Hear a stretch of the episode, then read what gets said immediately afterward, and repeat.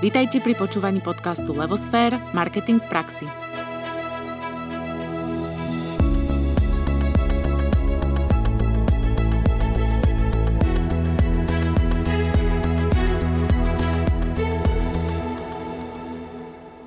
Krásny deň prajeme pri počúvaní pravidelného náučného podcastu o marketingu v praxi, ktorý vychádza každý štvrtok. Moje meno je Anka Sabolová a spolu s Naďou Kacera by sme radi privítali nášho dnešného hostia Ivanu Brutenič, s ktorou sa porozprávame o tom, ako úspešne robiť biznis na LinkedIne. Ahoj, Ivka. Zdravím vás, ďakujem za pozvanie. Aj my ďakujeme, že si prišla. Uh, Ivka, ty si ako 22-ročná počas štúdia na Vysokej škole ekonomickej v Bratislave založila svoju prvú spoločnosť a počuli sme o tebe, že prvé zákazky si vybavovala z vysokoškolskej knižnice. Napriek tomu, že si študovala obchod a marketing a mala si aj v tomto odbore prax ako marketingový konzultant v KK Typografia, zakotvila si v oblasti headhuntingu a riadiš svoju spoločnosť Exact Recruitment už 14 rokov. Zároveň si s tvojou sestrou Kristínou spoluzakladateľka projektu LinkedIn Stratégie, e, v ktorom posledných 6 rokov e, pomáhate klientom rozbehnúť B2B biznis, nastaviť správu, správnu LinkedIn stratégiu, ale aj budovať značku zamestnávateľa. Takže my tak zvykneme v našom podcaste začínať tak uh, teoreticky, aby sme mhm. ukotvili tému, tak sa opýtam, uh, čo to vlastne je LinkedIn? Je to sociálna sieť alebo je to nejaký iný typ siete? Čo to je? LinkedIn je sociálna sieť, pre mňa je to more príležitostí, uh-huh. akýchkoľvek. Uh-huh. Sociálna sieť, ktorá momentálne na Slovensku má 600 tisíc používateľov. Uh-huh. Cieľová skupina sú väčšinou 30+, plus, ale do veľkej miery už aj študenti začínajú zisťovať, že čo môžu získať na LinkedIne od pracovných príležitostí, obchodných príležitostí, nejaké mediálnej pozornosti po dodávateľov, v podstate čokoľvek. Uh-huh. A môžeme ju teda volať sociálna sieť, keď je to sieť, e, ktorá je zameraná tak profesne? Viac menej? Áno, väčšinou hovoríme, že profesionálna sociálna sieť. Aha, tak, v takej kombinácii. áno, mhm. áno. Čiže je to profesionálna sociálna sieť, to je mhm. zaujímavé. Tak to som to ešte nepočula, lebo častokrát sme tak rozmýšľali, že čo to vlastne je, či je mm-hmm. sociálna alebo nie, do akej miery. Tak si nám to teraz takto pekne zadefinovala. No, no ja si sociálna, lebo tam ľudia socializujú, že z toho to zostáva. A poďme sa pozrieť na to, že akým vývojom prešiel LinkedIn za posledné obdobie. Um, nám sa veľmi páčilo na tej stránke, čo máte so sestrou uh, LinkedIn stratégie, píšete, že LinkedIn už nie je o životopisoch, príbehy predávajú. Tak čo to mhm. znamená? Poďme, poďme sa na to pozrieť trošku, že čo je ten vývoj. Áno, ja som začala s LinkedInom asi 12 rokov dozadu, 13 to už bude pomaly. V 2007, áno, teraz rátam na rýchlo, matematika mi ide horšie. A, a vtedy to bolo skôr o tom, že vôbec ľudia skúšali, že urobím si tam profil a čo z toho vznikne. Čiže ani nepredpokladali vôbec, že by mohli nájsť pracovnú pozíciu. Čiže to bol bod nula, že ani pracovné pozície. Potom prišiel ten čas, že ľudia využívali LinkedIn ako svoj životopis. Mm-hmm. Takže dali si tam pracovné skúsenosti a v podstate čakali, či ich niekto osloví s pracovnou ponukou. A také 2-3 roky dozadu sa začal stále viac a viac posúvať LinkedIn do salesu. Samozrejme tá monetizácia aj zo strany LinkedInu, oni chcú mať viacero cieľových skupín, nielen agearistov. Takže z tohto dôvodu aj LinkedIn veľmi podporuje um, salesové aktivity na LinkedIne. Je tam milión nových služieb, um, či už pre firmy alebo pre jednotlivcov. A tam sa nachádzame teraz. Uh-huh. Uh, v podstate v zahraničí už firmy predávajú cez LinkedIn bežne. Na Slovensku sa ešte veľmi často pýtajú. Aj v Čechách máme klientov, ktorí sa pýtajú, že či vôbec sa dá cez LinkedIn predávať. A odpovede, že áno, dá. Skúsenosti hovoria, že áno. A vieme si povedať nejak percentuálne, že koľko percent komunikácie zostalo v tej oblasti personalistiky a koľko sa presunulo do toho obchodu? Mm-hmm. Štatistiky sú veľmi rôzne. Um, jedna z nich hovorí, že je 6 krát toľko obsahu ako pracovných ponúk. Niektoré hovoria 15 krát toľko obsahu ako pracovných ponúk, takže ťažko povedať. Je to dosť subjektívne podľa toho, kto má akú svoju sieť uh-huh. a podľa toho vidí tie príspevky. A niektorí vidia samé pracovné ponuky a je to preto, že tam majú sami hejžaristov. Takže ja potom hovorím, že ak ste pri zlom stole, pri nejakom networkingovom evente treba sa presadiť, uh-huh. tak ak nechcete vidieť len pracovné ponuky, treba mať v kontaktoch ľudí, ktorí robia obsah, ktorý vás baví. Čiže ak chcete vidieť viacej obchodných príležitostí, treba tam pridať ľudí, ktorí ich zdieľajú. A ako je to teda na Slovensku s tým LinkedInom? Je iný ako LinkedIn v zahraničí? Keď to, keby som sa mhm. to takto mohla jednoducho opýtať. Áno. Slovenský LinkedIn, povedal by som, že je asi takých 5 rokov pozadu po tom, čo napríklad mm-hmm. vidíme v Amerike, v Austrálii. My sa so sestrou vzdelávame uh, na týchto dvoch trhoch, pretože sú najsilnejšie, čo sa týka LinkedInu. A máme tam svojich mentorov a sledujeme to, čo sa robí tu, čo sa robí tam. Ale musím povedať, že aj z hľadiska toho, čo dokážeme urobiť tu v rámci stratégií, tak je to na úrovni, ktoré je svetové a bežne máme klientov aj v zahraničí. Na trhoch ako Amerika a Austrália, ktoré sú veľmi silné. Um, takže ja sa tak teším, že malá slovenská firma dokáže odtiaľto pomáhať aj, aj značkám, ktoré chcú ísť do sveta. A takisto opačne aj ľudia, ktorí sú na LinkedIne, tak uh, môžu vidieť, že trošku tie príspevky americké a austrálske sú iné. Na Slovensku je to ešte aj v Čechách také, že chválime sa, v čom sme dobrí. V zahraničí je to už skôr, že chválime sa, čo sa nám nepodarilo. Tam veľmi fungujú také tie faily, toto sa nepodarilo. Um, napríklad veľa sa hovorí o mentálnom zdraví na LinkedIn v zahraničí. Ľudia, ktorí majú depresiu, toto zdieľajú. Um, čo je vec, ktorú ako na Slovensku, neviem, či sa niekto odvážil, pár takých lastovičiek už bolo, maličkých, ale um, eš, ešte troška sme tak vo vývoji, by som povedala, ale za tých posledných 6 rokov, ktoré vzdelávame sloven, eh, slovenských klientov na LinkedIn, tak eh, sa to posunulo výrazne. Takže začínajú chápať, že tie príležitosti sú oveľa väčšie mm-hmm. ako pracovné. Mm-hmm. A vieme si tak nejak povedať, že aký typ biznisu mimo teda tej personálnej oblasti vie byť na LinkedIn na Slovensku úspešný? Mm-hmm. Že kto tu dokáže preraziť?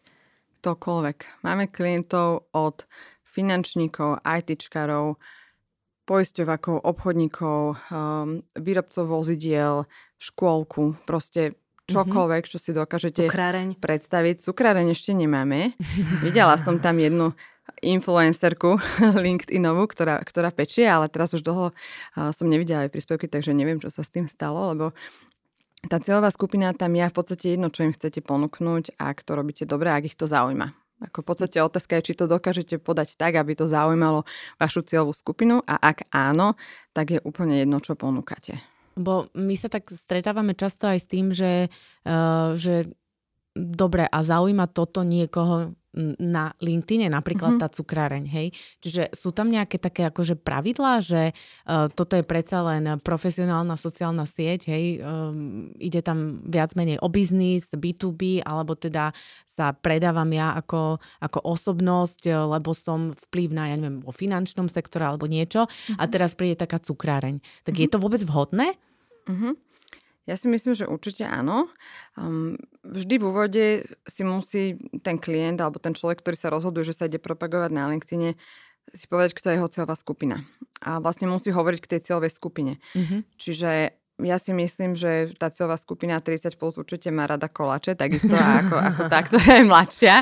Um, len musí to byť zaobalené takým spôsobom, aby stále to pôsobilo biznisovo. Mm-hmm Čiže povedzme, keby sme si zobrali tento príklad, tak nebudú to nafotené torty z milión strán ako na Instagrame, mm-hmm. ale skôr e, bude tam nejaký biznisový pohľad, možno time management, možno ak je to žena, ktorá zároveň má rodinu, tak ako to zvláda, akým spôsobom si to celé manažuje, um, aké má biznisové rozhodnutia, možno vyberá nejaký systém na spravu zákazníkov, tak sa bude dopytovať ľudia, aby jej poradili.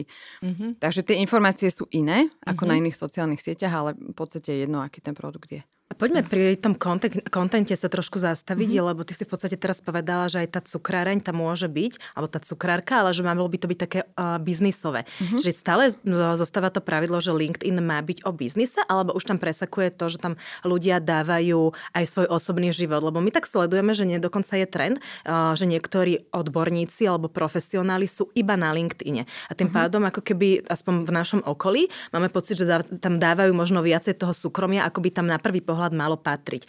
Otázka je, či patrí alebo nepatrí. Ako to je, alebo ako to vnímaš? Áno, áno, na Slovensku a hlavne v Čechách sú ľudia na toto veľmi tvrdí, ak niekto dáva svoj súkromný život. V zahraničí je to bežné.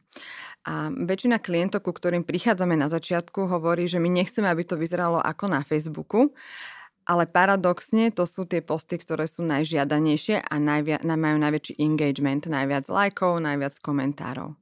Tak, takže ako z môjho pohľadu zdieľať osobný život je fajn.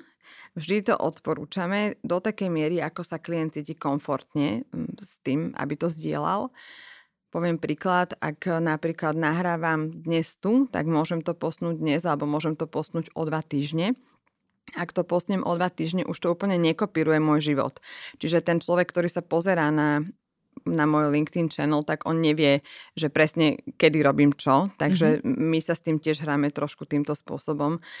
Zasa mám rada svoje súkromie na Facebooku, zdieľam veľmi málo, takže ja nechcem, aby, aby ľudia vedeli, čo robím každú minútu svojho času ale naopak viem, že ich to zaujíma, chcú vedieť, čo robíme, na čom pracujeme, takže rada to zdieľam. A odporúčame to aj klientom, ale niektorí sa tomu zubami nechtami bránia.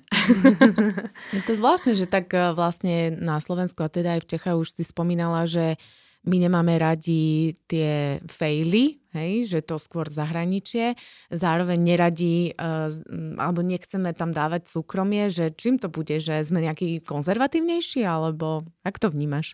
Myslím si, že ten, je to vývoj. Že uh-huh.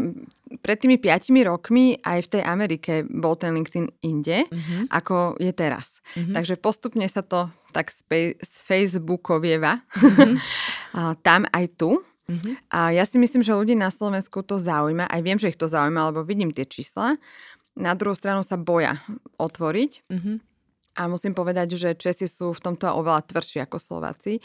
Čiže ak vy vypostujete niečo, čo je vyslovene zo súkromného života, tak musíte rátať, že tam budú tie hejty pod tými príspevkami. A Česi sú v tomto naozaj tvrdší. Hovorí sa, že aj český bulvár je oveľa tvrdší ako slovenský. Neviem, čo je na tom pravdy. Ale eh, je to naozaj tak. Čiže v prípade, že dávate príspevok zo svojho súkromného života, tak je dobré niekde v tom príspevku to otočiť ešte na biznis. Stačí jednou vetou, hej, mm-hmm. že mhm. mala som ráno kavičku, keď chcem toto posnúť, ale za tým dám, že stretla som sa s klientom a, a teším sa na spoluprácu. Mm-hmm. Čiže mali by sme to stále držať ako keby aspoň trošku v tom biznisovom štýle, aby to úplne Áno. neodletelo, že rozprávame tam o deťoch, o psoch a o počasí, hej, že... Áno, áno, ale napríklad v zahraničí je úplne bežné, že ľudia majú v headline, čo je vlastne ich nadpis, taká hlavná nosná myšlienka celého profilu. Je bežné, že tam majú uh, father of four, áno, že mm-hmm. som mhm. otec štyroch áno, detí. Áno čo napríklad na Slovensku si neviem predstaviť, že by ešte niekto používal, ale určite verím, že to tam pôjde, pretože život máme len jeden. Či pracovný, súkromný, on sa prelína a vlastne to spolu súvisí. Ja sa ešte dotknem toho headlineu, mhm. keď si ho spomenula, lebo v podstate bola som tak naučená, že v, v headline máme mať nejaké kľúčové slova, že tam by mhm. som mala mať veci, uh, popisovať teoreticky, že čo robím, alebo čo by som chcela robiť, alebo čo ponúkam, alebo proste, aby som bola vyhľadateľná. Takže to už ako keby v zahraničí neplatí, keď ten father of four, tak uh, uh-huh. tam už to nepotrebujú, alebo aký je ten uh, rozdiel? Uh-huh.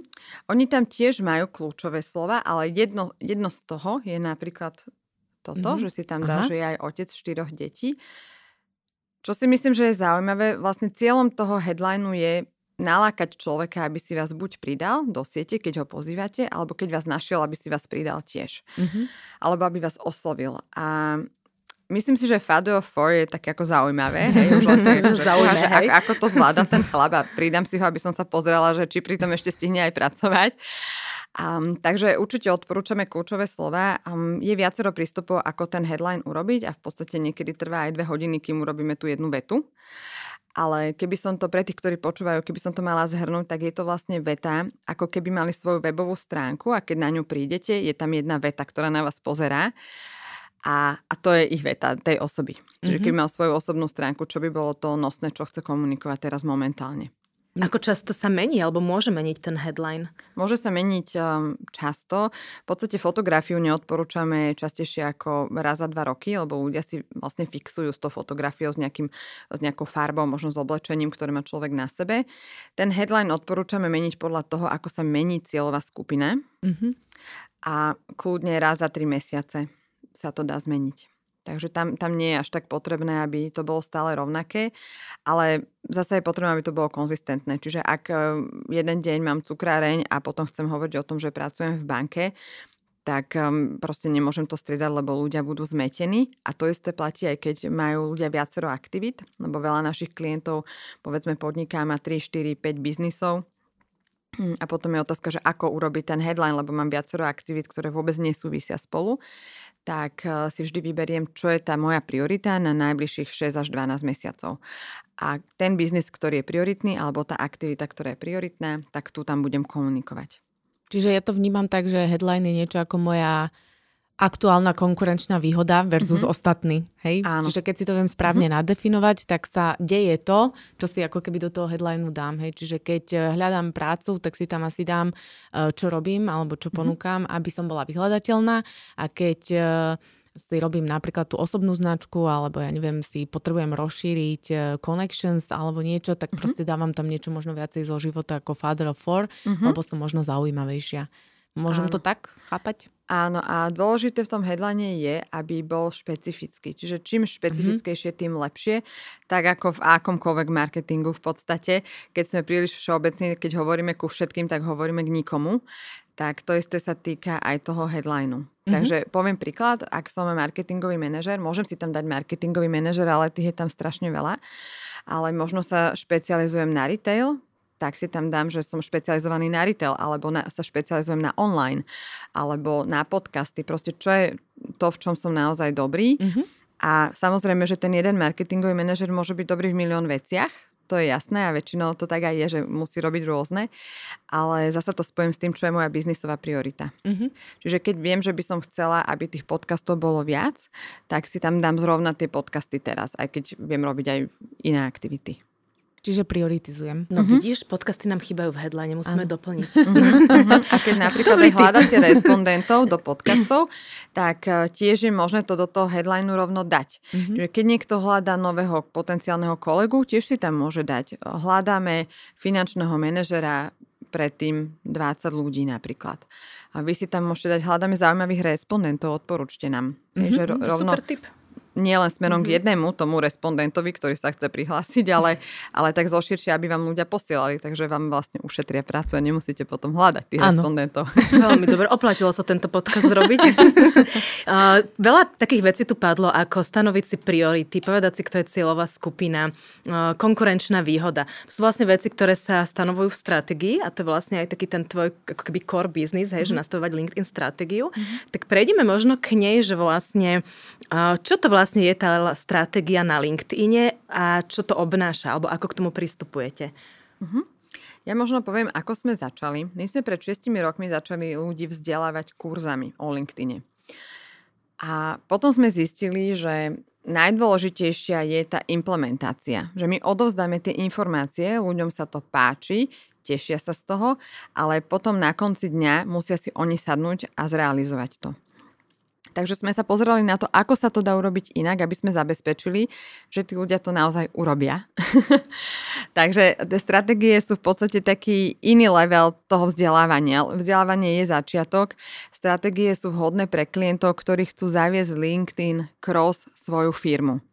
Či je to malá firma a chce zobrať troch zamestnancov ako ambasadorov a cez nich komunikovať, alebo či to je veľká korporácia, ktorá potrebuje získať, aj vo veľkých korporáciách máme 5-6 ľudí, ktorí robia ambasadorov značky na LinkedIne, čiže nie sú to žiadne stovky. Mm-hmm.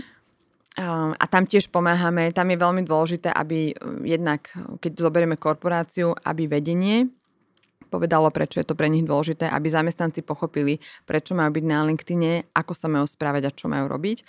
A potom im pomáhame s tým, aký content vytvárať, kde ho nájsť a vlastne zavádzame celý systém. Máme proste presné kroky, ktoré už za tých 6 rokov sme vytunili, čo majú robiť preto, aby sa dostali z bodu A do bodu B a na začiatku si vždy povieme, čo je ten bod B. Čiže mm-hmm. pre každého aj jednotlivca je vždy dôležité, predtým, než vôbec niečo začnem na LinkedIne robiť, si povedať, čo je môj cieľ. Mm-hmm. Lebo ak neviem, čo je môj cieľ, tak tam neviem, neprídem. Dostať, a um, ten cieľ môže byť rôzny. Môže to byť viacej followerov, môže to byť viacej klientov, um, môžu to byť dodávateľia, kolegovia, zamestnávateľská značka, osobný brand. A väčšinou je to aj mix rôznych cieľov, ale pozrieme sa na to, že čo je priorita. Uh, poviem príklad, ak robíme salesovú stratégiu na LinkedIne, tak zadanie je typu chceme získať pol milióna eur najbližší rok z LinkedInu. Čiže hľadáme zákazky, ktoré budú v tejto hodnote a vtedy my sa začneme pozerať na to, akú hodnotu má jeden klient pre toho nášho klienta, akým spôsobom ho získava teraz, aký je sales proces a do toho zapracujeme LinkedIn tak, aby to bolo čo najmenej bolestivé, mm-hmm. aby to stalo čo najmenej času mm-hmm. a peňazí. To je dôležité. Tak. Áno, ľudia sa veľmi boja tej časovej mm-hmm. náročnosti. Viac podľa mňa času sa boja než tých peňazí, nie? Áno, áno. Mm-hmm. Uh-huh. Aj keď LinkedIn ako LinkedInové služby, pokiaľ tvoria nejakú kampaň, sú naozaj drahé. ale LinkedIn má obrovskú výhodu teraz, že funguje organicky a špeciálne slovenský trh je tak malý, že tá organika vám zasiahne takmer každého užívateľa na LinkedIne bez toho, že by ste robili platené kampane, čo sa nedá povedať o žiadnom inom sociálnom médiu momentálne v takej, na takej úrovni, ako to dokáže LinkedIn. A v podstate LinkedIn je tento rok tak, ako bol Facebook v 2010. Mm-hmm. Čiže je to zlatá éra, proste Klondike. Kto sa rozhodujete teraz? hej. Kto počúvate, my to tak hovoríme, že naskočte na vlnu LinkedIn. Kto sa rozhodujete, tak skačte teraz. Lebo je úplne prirodzené, že časom sa to bude vyvíjať tak, že stále viac a viac bude potreba tých platených služieb. Určite je to tak, že samozrejme... na Facebooku v podstate áno, bolo, hej. Áno. Mhm. Dobre, a ešte poďme k tej stratégii trošku, mm-hmm. lebo chápem asi, že teda potrebujeme vedieť cieľ a potom vy nastavujete tú cestu, ako sa k cieľu dostať. Mm-hmm. Ale aby si tí posluchači vedeli predstaviť, napríklad keď prídu za vami, takže čo potrebujú mať pripravené, alebo nad čím rozmýšľať, alebo čo vy od nich chcete, typu, ja neviem, že definovať cieľovú skupinu, alebo definovať neviem, konkurenčnú výhodu, že či toto je niečo, čo vy robíte vlastne s tými klientami, alebo ako k tomu, alebo majú to už vedieť, majú s tým prísť, alebo ako to prebieha vlastne tá spolupráca. Mm-hmm. Každý ten klient sa nachádza inde. Mm-hmm. Môže to byť človek, ktorý povedzme začína podnikať a nemá ujasnené vlastne nič okrem nejakého biznis nápadu. Čiže v tom prípade ideme potom overiť ten jeho biznisový nápad online a zistiť, či to dáva zmysel, nie že bude 3 roky to mať niekde v šufliku a rozmýšľať nad tým. Tam pracujeme úplne inak ako s firmou, ktorá je na trhu 40 rokov, ktorá väčšinou má svoju misiu, víziu, vedia svoje hodnoty, vedia, čo chcú komunikovať a v týchto firmách väčšinou nevedia, kam sa na LinkedIn chcú dostať, lebo ani nevedia, že aké sú možnosti. Mm-hmm. Takže tá spolupráca prebieha tak, že máme prvé stretnutie, na ktorom si zadefinujeme, čo si ten klient predstavuje, že by chcel dosiahnuť. Hm, väčšinou mu dáme potom aj nejaké možnosti, že čo by sa dalo, aby si to vedeli predstaviť. Mm-hmm. A potom sa bavíme o tom, koho máme k dispozícii v tej spoločnosti, mhm. lebo niektorá firma nám dá jedného človeka, v niektorej firme je nadšené celé vedenie, čo je úplne ako ideálny prípad. A, a potom získame ďalších kolegov k tomu ako ambasadorov. Takže ak vieme, kam ideme, vieme, koho máme k dispozícii, tak potom sa pýtame presne na to, aké sú ich hodnoty, čo chcú komunikovať ak sa chceme dostať k tomu cieľu, ktorý povedzme je zamestnávateľská značka, aby získali nových kolegov, tak sa pozeráme, kde sa nachádzajú teraz, čiže koľko životopisov im z LinkedInu príde teraz, koľko trafiku im príde z LinkedInu, cez Google Analytics na web. A aby sme vlastne vedeli všetko zmerať, koľko majú kontaktov, v koľkých sú skupinách, ako vyzerá ich company page, čiže to je taký bod nula, že kde sme a potom sa pozeráme my už sami na to, že ako to spravíme, aké kroky zvolíme a potom vlastne klientovi predstavíme celú stratégiu. A následne to implementujeme 6 mesiacov. Spolu s ním, hej? Áno. Uh-huh. Ja mám ešte takú praktickú otázku. Ty si spomenula, že, že vlastne e, nevieme, čo od toho LinkedInu čakať, lebo nevieme, aké sú možnosti. Uh-huh. A ja mám taký pocit, že veľa ľudí uh, si myslí, že niečo o LinkedIne vie, ale vlastne je to všetko také ako keby povrchné, hej? že na jednej strane mám tam nejakú company page, potom tam uh, zamestnanci majú svoje uh, um, um, profily, osobné, osobné mm-hmm. profily mm-hmm. a um, teda komunikujú a šerujú a ja neviem, followujú nejaký hashtag a podobne, ale uh, tak prakticky, že v čom je ten biznis, hej? že e, ja sa rozhodnem, že potrebujem zarobiť 500 tisíc a chcem to teda dostať tie kontakty cez LinkedIn. Čo sa robí? Ako mm-hmm. je to mhm. nejaká kampaň, oslovuje sa, alebo čo, nie, niečo také... Uh, čo si máme pod tým mm-hmm. predstaviť, to rukolapné, lebo toto častokrát Áno. nikto nevie. Mm-hmm. Hej, to, toto je to, čo nevieme. Áno, ten biznis na LinkedIn sa deje takými dvoma smermi. Mm-hmm. Prvý smer je inbound, to znamená, že pritiahnem klientov.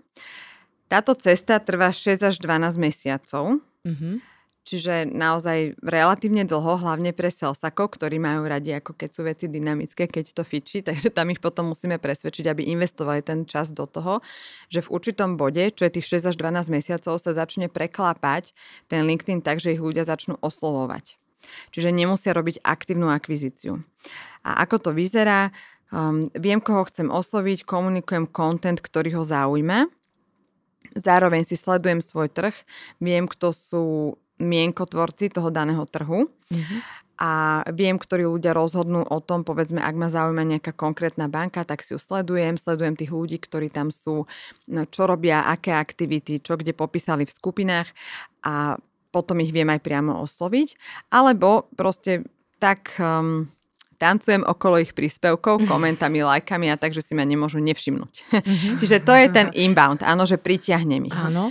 A potom je outbound, Čiže ja oslovujem napriamo, robím aktívnu akvizíciu. Mm, prirovnala by som to možno k takým cold callom, ktoré kedysi fičali. Zdvihnem telefón a proste volám podľa zlatých stránok. Tak eh, to už dnes človek nemusí robiť, lebo na LinkedIn je 600 tisíc kontaktov zdarma. Nechaj zoberieme nejaké zdvojené profily, ale minimálne 500 tisíc sú naozaj reálne osoby, ktoré, ktoré tam sú a ktoré sú seniorní ľudia v decision makerských eh, pozíciách exekutívnych. Čiže vyberiem si firmy, ktoré chcem osloviť, vyberiem si ľudí, ktorých ma zaujímajú, takisto pozriem na ich profily, čo robia, aktivity a tak ďalej a potom ich aktívne oslovím. Mm-hmm. A táto cesta je oveľa rýchlejšia, tam viem klienta získať aj za týždeň, v podstate závisí od toho, že aký som um, nabudený obchodník, šikovný a, a koľko ich dokážem osloviť. Mm-hmm. A my máme na to presne aj kalkulačku, v ktorej si vie klient vypočítať, koľkých musím osloviť, aby určité percento chcelo ponuku, určité percento eh, chcelo stretnutie a určité percento sa potom rozhodlo pre spoluprácu. Čiže dá sa to ako matematicky veľmi pekne vyjadriť a väčšinou kombinujeme tieto dve cesty. Mm-hmm. Závisí od toho, aký má klient cieľ, lebo ak by mi klient povedal, že chcem vypredať konferenciu, ktorá je za 3 týždne, tak ja mu nebudem chystať stratégiu s obsahom, lebo to nestihne nič dovtedy urobiť. Jedine, že by to bolo ako niečo úplne e, virálne, super, ako šance, zase nehovorím nikdy, nikdy, ale ak mám krátkodobý cieľ, tak potom musím robiť aktívnu akvizíciu.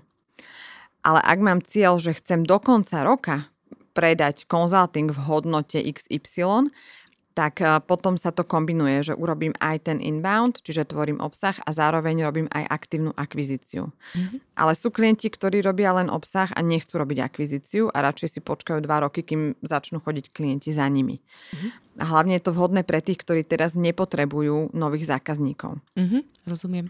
A k tej aktívnej pardon, ak, akvizícii um, nám sa stalo, že nám napríklad naši klienti častokrát povedali, že však ja som to na LinkedIn skúšal a nikto mi ani len nezareagoval, že ďakujem, neprosím.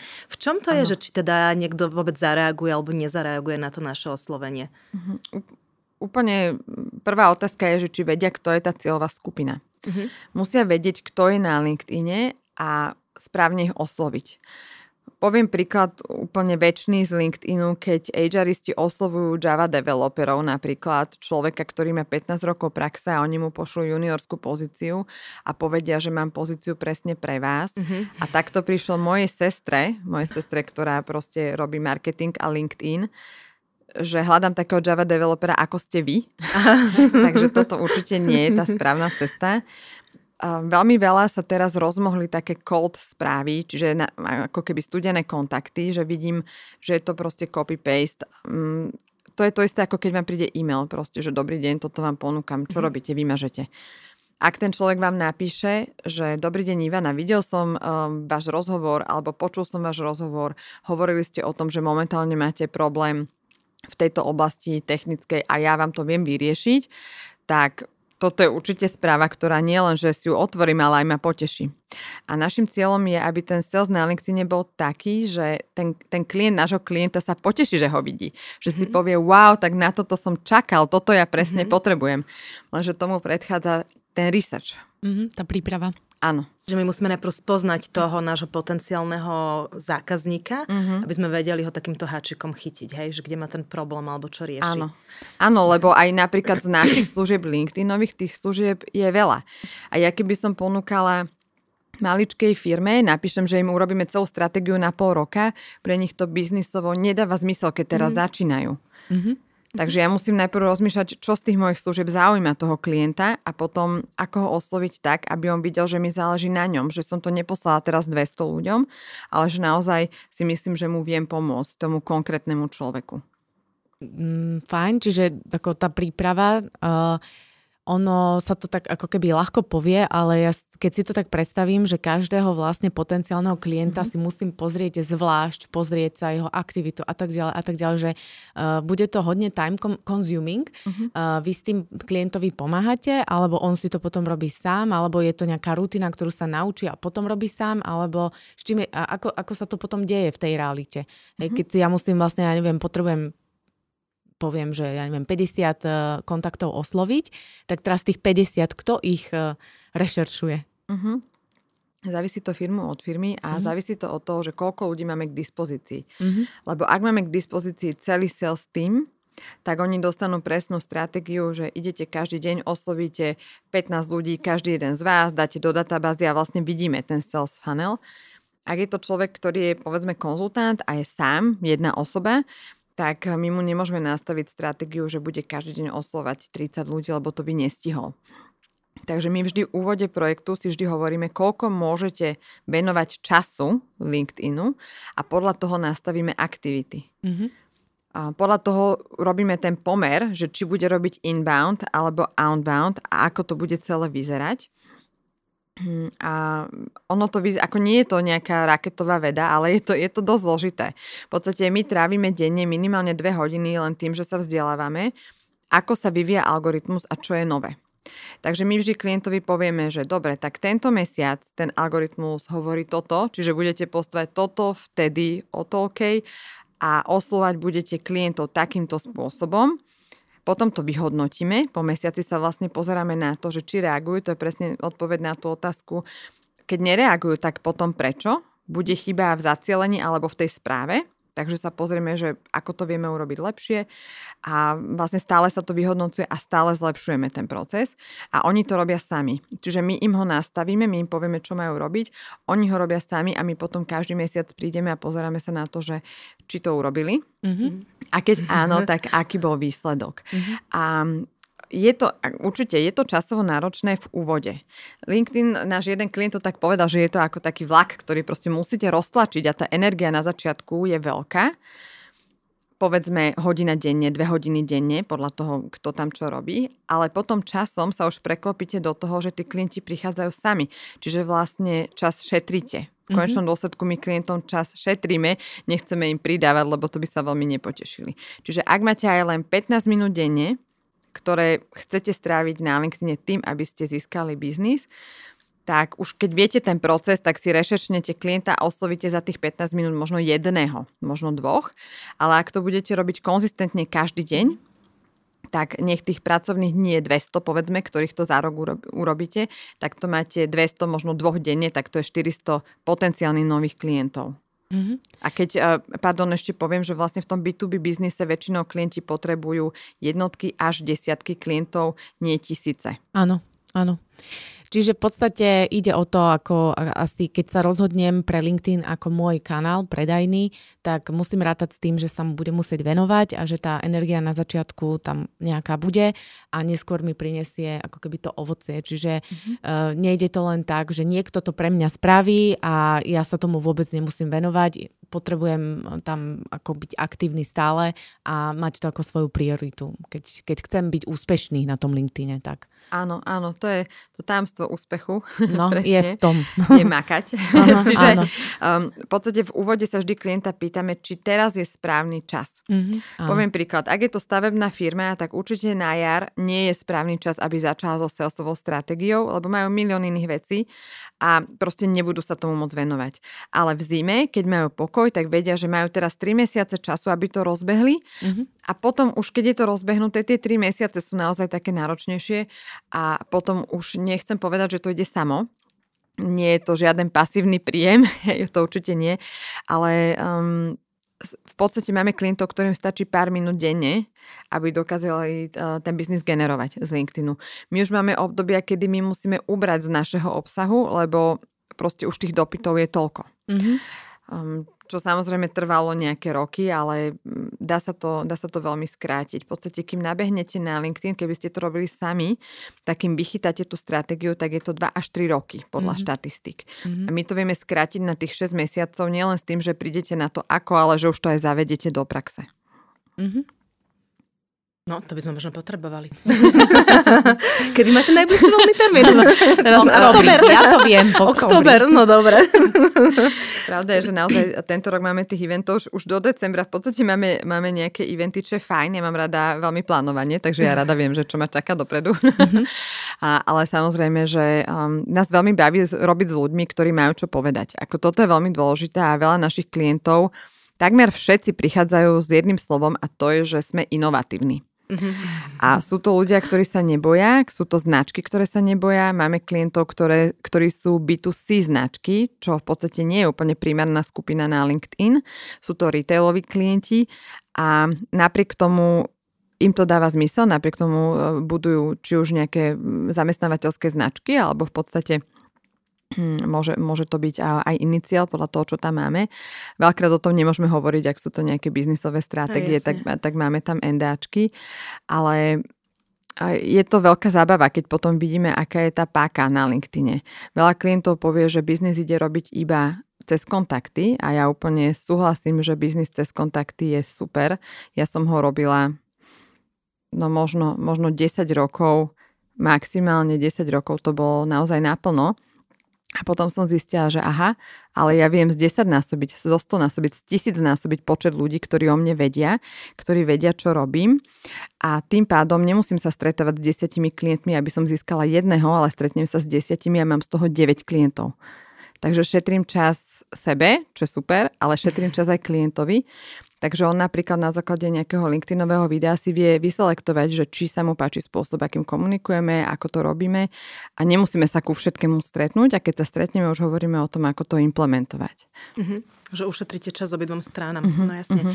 A toto v podstate ty veľa hovoríš, že aj o tom teda B2B sektore, lebo však primárne o tom je ten LinkedIn, ale v podstate ľudia tam komunikujú primárne za seba ako osoby a pokiaľ ja som majiteľ spoločnosti, tak si tam viem ten biznis urobiť, lebo však to je to, čo potrebujem. Ale ako náhle som zamestnanec, tak uh, to nastavenie zamestnancov, aspoň čo my vnímame, je také, že tam komunikujú takéto svoje profesné, ale nie v mene tej spoločnosti. Nie v mene to, tej firmy lebo nemajú tú potrebu primárne predávať. Ako vlastne docieliť to, aby naši zamestnanci alebo niekoho zamestnanci komunikovali v mene a v prospech tej firmy, v ktorej pracujú? Áno, to je veľmi dobrá otázka. To je v podstate zásadný problém, ktorý rieši každá firma, ktorá sa chce propagovať na LinkedIne. Nie je to SROčka, kde je jeden, dva ľudia. Hm, v podstate treba nájsť motiváciu tých zamestnancov, prečo by to mali robiť. Oni to nebudú robiť pre firmu. Takže čo to prinesie im, Uh-huh. A to je úspora času, to je to, že keď vyzerá lepšie môj zamestnávateľ, vyzerám lepšie aj ja. Čiže poviem príklad, keď máme klienta, ktorý robí skvelé CSR aktivity, tak um, ako náhle ja to tam postnem, tak ja sa spojím s tým klientom, ľudia ma s tým spájajú, že robím s takýmito klientami, ktorí takto pomáhajú. Ľudia mi to tam lajkujú, komentujú, čiže ja sa cítim lepšie, že áno, mám takýchto klientov a naopak mám takého zamestnávateľa, ktorý toto robí pre iných. A sú potom na to hrdí. V podstate, mm-hmm. ak dobre pracujete s tými zamestnancami, ak im to vysvetlíte, na čo robíme buď ráňajky, workshop alebo video, podľa toho, aká je to firma, tak oni sami pochopia a potom sa chytia. Ale zasa nemôžeme čakať, že sa nám chytí 200 ľudí. Ak sa nám chytia aj v korporácii traja ľudia, ktorých to baví, tak je to super, úplne to mhm. stačí na to, aby sa rozbehla eh, tá ambasadorská vlna na LinkedIne a potom ostatní sa budú pridávať. Uh-huh. A ešte možno taká otázka k tomu, že súkromný versus firemný profil. Že na tom súkromnom teda všetci fungujeme, alebo to je to naše osobné, ale ako funguje a žije ten firemný profil a kde tam je prípadne nejaké prepojenie? Keď hovoríme z biznisového hľadiska, tak biznis sa robí na osobných profiloch. Toto veľmi ťažko niektoré spoločnosti chápu, niektorí ľudia chápu, ktorí sú možno introvertnejší a chcú budovať firemnú značku na firemnom profile. Čo je fajn, tam sa dá budovať brand, zamestnávateľská značka. Každý ten jeden follower je tam ťažko získaný. Um, poviem príklad, keď firma má 5000 followerov na LinkedIne, tak má pol milióna na Facebooku, povedzme, keď zoberieme retailového klienta. Takže ak by ste urobili kampaň, aby ste získali jedného followera platenú, tak vás bude stať 5 až 7 eur ten človek, ten jeden follower na tej company page. A tento týždeň som sedela s klientkou, ktorá bola u nás na workshope a na svoj osobný profil za 3 dní získala 500 kontaktov.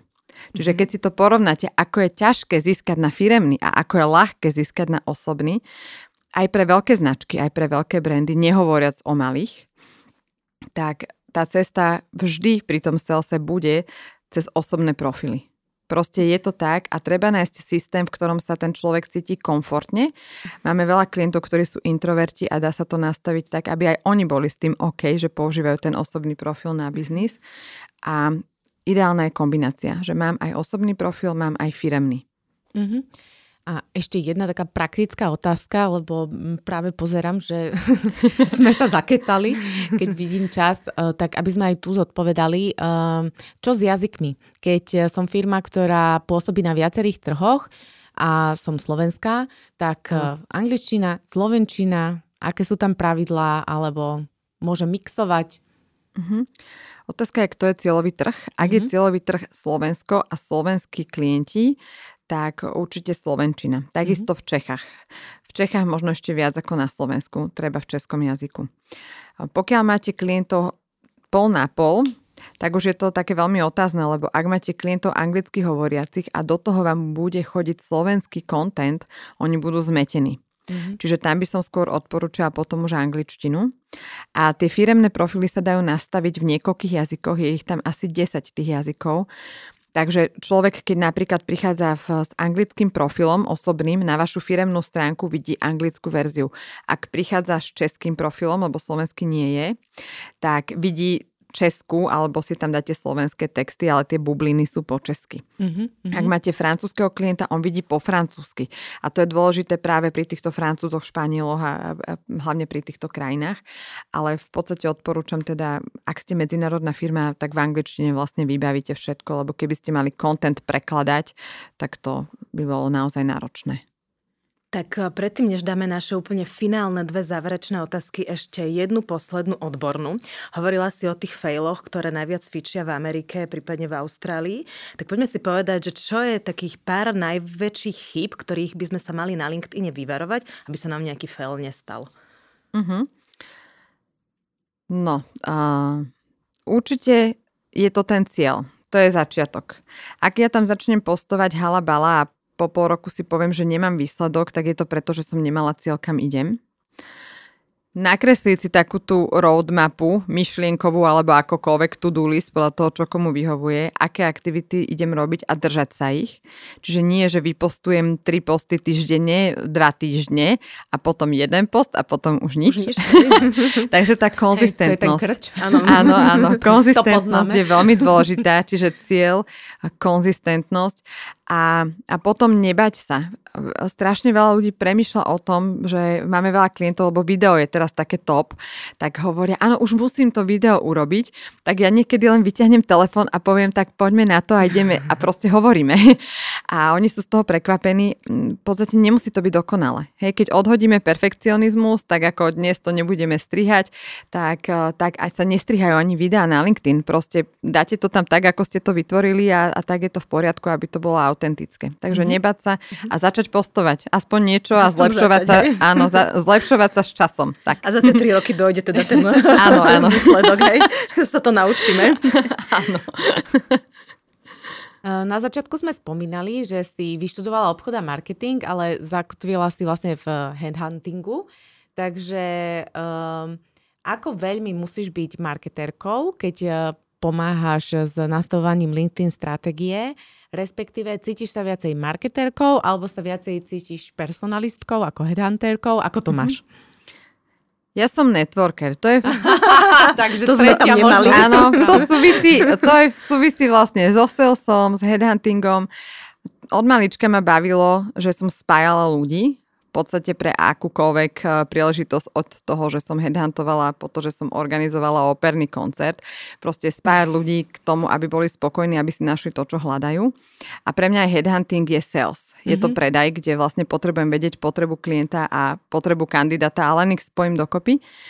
Takže ide to tak ruku, ruka v ruke pre mňa. Mm-hmm. A naša úplne že záverečná otázka, ktorú dávame všetkým a sme zvedaví vždy, čo povedia, že čo by si odkázala našim klientom, ale v súvislosti s marketingom, keďže sme v marketingovom mm-hmm. podcaste, tak čo by bol taký tvoj odkaz a z akékoľvek strany ho vezmeš, tak je to v poriadku. Mm-hmm. Ja to zoberiem z LinkedInovej strany.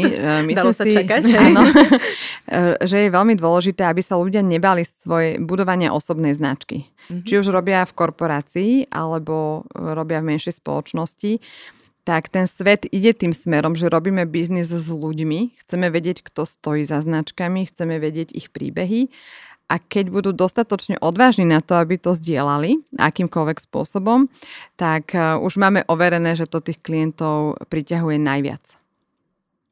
Super, krásne slova na záver. Veľmi pekne ti ďakujeme, že si si dneska našla na nás čas, že si sa s nami podelila o všetky tvoje skúsenosti a vedomosti, respektíve aspoň o tie, ktoré sme stihli prediskutovať, lebo ešte by sme v kľude rozprávali na 3 hodiny, áno. A... Asi si to zopakujeme. Asi si to zopakujeme, lebo ešte tu máme pár otázok nezodpovedaných. Alebo prídeme na školenia, dozvieme sa, prípadne Budem naši rada. poslucháči. No a želáme ti veľmi veľa úspechov, šťastia a aby ste pomáhali veľa klientom napredovať v ich biznisoch, aby aj váš biznis išiel tak dobre a tak samo v podstate, ako vám to ide aj teraz. Ďakujem veľmi pekne za pozvanie. Ďakujem. Ďakujeme.